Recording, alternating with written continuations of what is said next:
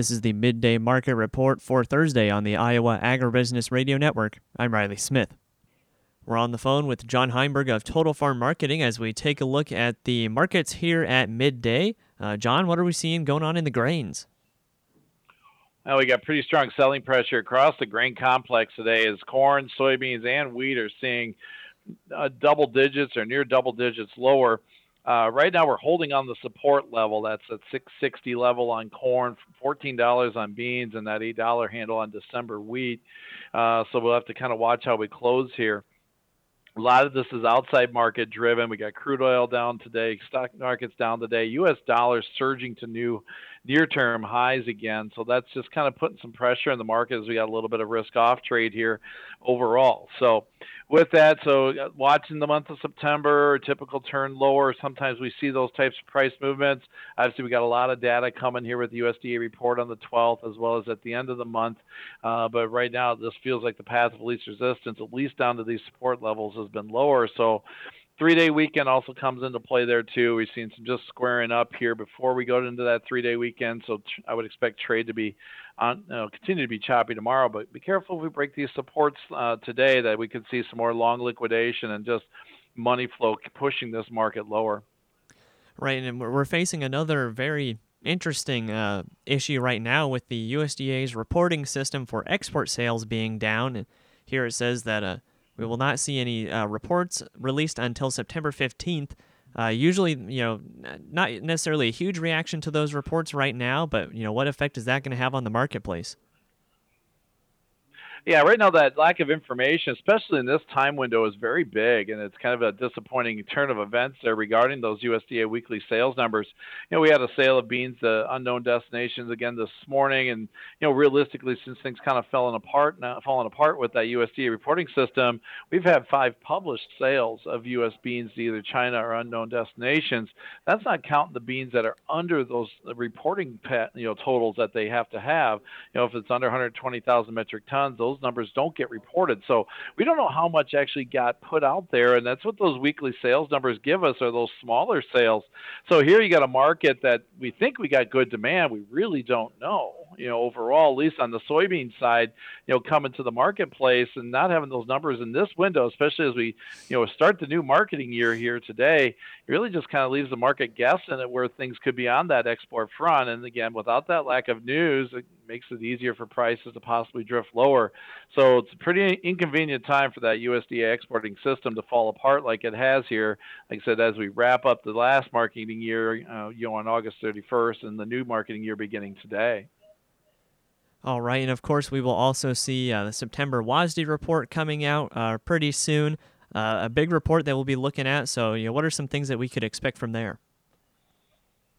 You know, the first thing on the corn side again, what happens with the yield? Obviously, the the market made a lot out of the pro farmer tour and the fact that this yield number came in significantly below the USDA. Now we'll see what the USDA starts doing in their process. Now, I would not expect a big drop you know, from their their August numbers, uh, but they will at least get some measurements out there. We'll get an idea what the ear size is and pod counts are, and you know, and, and things of that nature.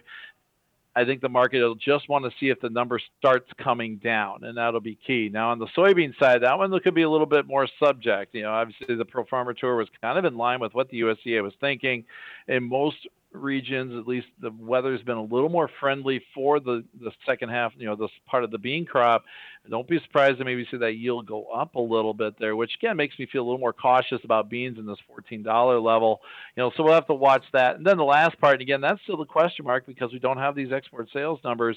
What do they do for the final demand totals here for 2020, uh, you know, 22 marketing year? Uh, so that could just leave us a little bit of variability. But this market's going to be wanting to see those trends stay intact, which is that corn crop getting smaller, yield possibly coming down. We'll see what acreage is. Same thing on the soybean side. Where are we at? Last month we saw carryout go higher on beans. Does that trend continue? If that does, that'll put some more pressure on that soybean market.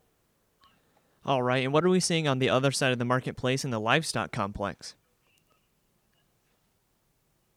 Well, livestock market a little bit mixed on the live cattle market. We got the August contract off the books yesterday, so October is now the new lead month.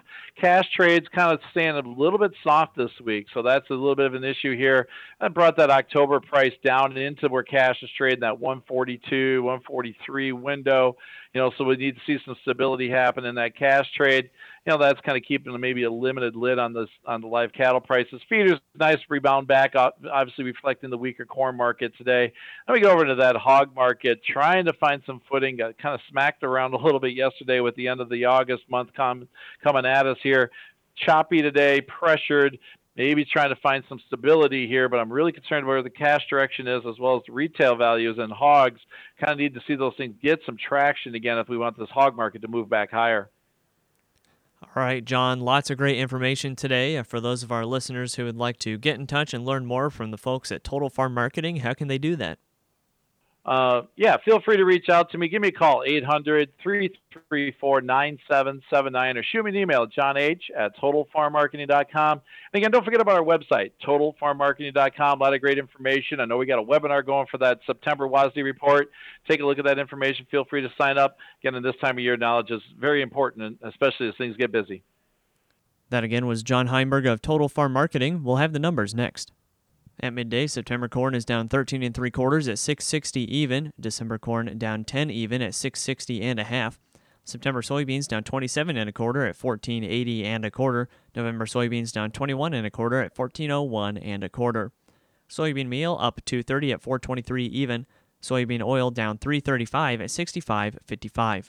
Chicago wheat down 14 even at 795 even. Minneapolis spring wheat down 26 and a quarter at 889 and a quarter. Kansas City hard red wheat down 17 and a quarter at 907 even, and September oats down a quarter of a cent at 404 and a half. On the Merc, live cattle up 20 at 142.77, feeder cattle up 45 at 182.90, lean hogs down 7 cents at 91.45, pork cutout down 22 at 101.45, and class 3 milk down 2 cents at 19.61.